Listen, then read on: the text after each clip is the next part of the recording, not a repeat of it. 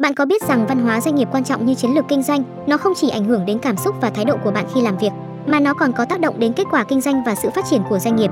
Hãy cùng mình khám phá những điều thú vị về văn hóa doanh nghiệp trong bài podcast này nhé. Văn hóa doanh nghiệp là gì? Văn hóa doanh nghiệp được hình thành từ lịch sử, tầm nhìn, sứ mệnh, chiến lược, ngành nghề, khách hàng, nhân viên và lãnh đạo của doanh nghiệp. Văn hóa doanh nghiệp chính là linh hồn của một tổ chức, là không khí mà bạn hít thở khi làm việc ở đó. Nó bao gồm các quy định, phúc lợi, bố trí văn phòng, trang phục, phong tục, niềm tin, giá trị, thái độ, hành vi, thói quen mà mọi nhân viên trong tổ chức đó thể hiện và chia sẻ mỗi ngày. Đối thủ cạnh tranh có thể sao chép những điểm nổi bật của doanh nghiệp như chiến lược, sản phẩm, hệ thống, duy chỉ có một thứ họ không thể, đó chính là văn hóa doanh nghiệp. Đây được xem là lợi thế cạnh tranh, mang lại sự phát triển bền vững cho tổ chức. Nhiều người còn ví văn hóa doanh nghiệp như là một bộ DMA vì nó không thể bị bắt chước. Peter Drucker, nhà văn và là nhà tư vấn quản trị nổi tiếng, từng nói chiến lược chỉ là một bữa ăn sáng của văn hóa. Trước những thay đổi chưa từng có đối với cuộc sống lao động, các tổ chức đang thức tỉnh trong thực tế rằng bạn có thể có chiến lược vĩ đại nhất và những người giỏi nhất trên thế giới, nhưng tất cả đều sẽ vô nghĩa nếu văn hóa của bạn không phù hợp. Và làm thế nào mà văn hóa doanh nghiệp lại ảnh hưởng đến hiệu suất làm việc nhiều đến vậy? Văn hóa giống như chất keo dính kết các thành viên trong tổ chức, hay nói cách khác, văn hóa doanh nghiệp giống như luật chơi mà các nhà lãnh đạo đưa ra, và từ mục tiêu nhỏ của mỗi cá nhân trong tổ chức tạo nên mục tiêu lớn của cả doanh nghiệp. Khi nhân viên cảm thấy được trân trọng, là một phần của cộng đồng, họ sẽ làm việc hết mình vì mục tiêu chung của doanh nghiệp một cách tự nguyện, giúp cho lãnh đạo dễ dàng hơn trong công việc quản lý, còn nhân viên sẽ thoải mái và chủ động hơn trong việc định hướng cách nghĩ và cách làm của mình, tạo ra lợi thế cạnh tranh cho doanh nghiệp. Văn hóa doanh nghiệp còn thu hút nhân tài và giữ họ gắn bó lâu dài với công ty. Đặc biệt phát triển văn hóa học tập và đào tạo trong doanh nghiệp giúp công ty bạn ngày càng mở rộng được quy mô và chất lượng công việc. Một văn hóa doanh nghiệp tốt nên như thế nào? Một văn hóa doanh nghiệp tốt nên là một không gian mở lòng, tôn trọng và tạo điều kiện cho mọi người phát triển. Nó không chỉ đơn thuần là việc tổ chức những bữa tiệc hay sự kiện, mà nó thể hiện qua việc lắng nghe ý kiến nhân viên, tạo điều kiện cho họ phát triển và định hình sự nghiệp. Và làm thế nào để xây dựng một văn hóa doanh nghiệp tốt? Đây là một câu hỏi không có câu trả lời duy nhất, vì mỗi doanh nghiệp sẽ có văn hóa riêng biệt và phù hợp với hoàn cảnh của mình. Tuy nhiên, có một số ý tưởng hiệu quả mà bạn cùng với các nhà lãnh đạo của mình có thể tham khảo để cải thiện văn hóa doanh nghiệp của mình, đó là Thứ nhất, xác định các giá trị cốt lõi của doanh nghiệp, những nguyên tắc quan trọng nhất mà doanh nghiệp tuân theo trong mọi hoạt động, truyền bá chúng cho toàn bộ nhân viên, khách hàng và đối tác.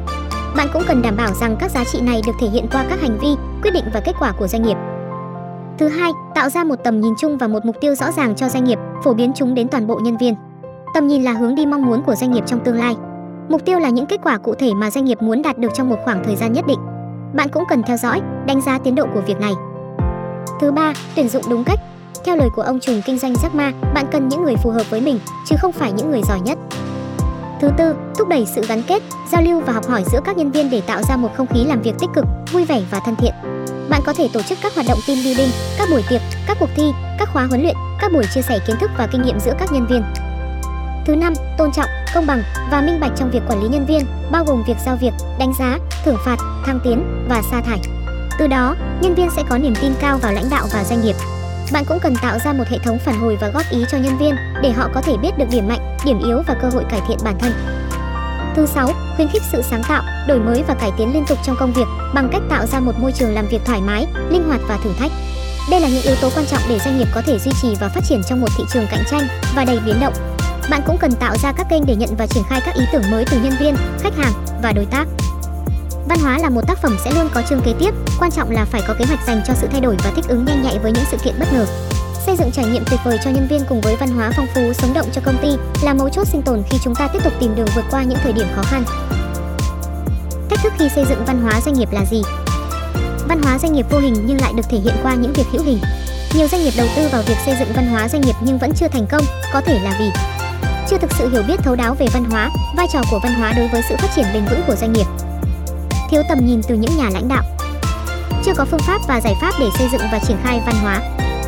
Chưa có sự nỗ lực, kiên trì và bền bỉ trong quá trình thực hiện. Cuộc cách mạng công nghiệp 4.0 ngày nay sẽ góp phần đẩy các doanh nghiệp đi nhanh hơn trong kinh doanh, song cũng có thể khiến họ đi sai đường nếu cách mạng công nghiệp không song hành với cách mạng văn hóa. Trên thực tế, nhiều nhà lãnh đạo đã mắc lỗi lớn khi áp đặt văn hóa lên đội ngũ nhân viên mà không khơi gợi nhận thức của họ với các giá trị văn hóa. Nếu không truyền đạt cặn kẽ hệ thống giá trị văn hóa doanh nghiệp mang lại lợi ích gì cho tổ chức thì mọi hình thức triển khai đều chỉ là phong trào. Kết lại, văn hóa doanh nghiệp không phải được hình thành trong ngày một ngày hai mà nó là quá trình xây dựng, tồn tại và phát triển của các thế hệ nhân viên, truyền tải những giá trị của tổ chức, tạo nên khả năng phát triển bền vững của doanh nghiệp. Trên hết, lãnh đạo cần đặt mình vào vị trí của nhân viên để hiểu rằng mỗi quyết định, từ chính sách công ty đến cách giao tiếp đều ảnh hưởng đến văn hóa. Và không chỉ là lãnh đạo, mọi nhân viên cũng cần thể hiện trách nhiệm trong việc xây dựng và duy trì văn hóa doanh nghiệp. Điều này đòi hỏi sự gắn kết và cam kết từ tất cả mọi người. Vừa rồi là toàn bộ nội dung về văn hóa doanh nghiệp. Nếu các bạn thấy bài podcast này hữu ích, xin hãy để lại nhận xét, góp ý và chia sẻ cho bạn bè.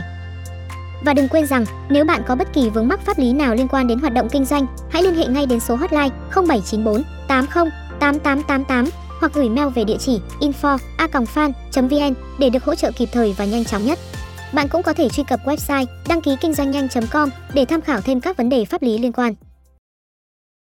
Cảm ơn các bạn đã lắng nghe và đừng quên theo dõi các câu chuyện pháp luật mới nhất của chúng tôi trên Spotify và YouTube. Xin chào và hẹn gặp lại các bạn vào kỳ podcast tiếp theo.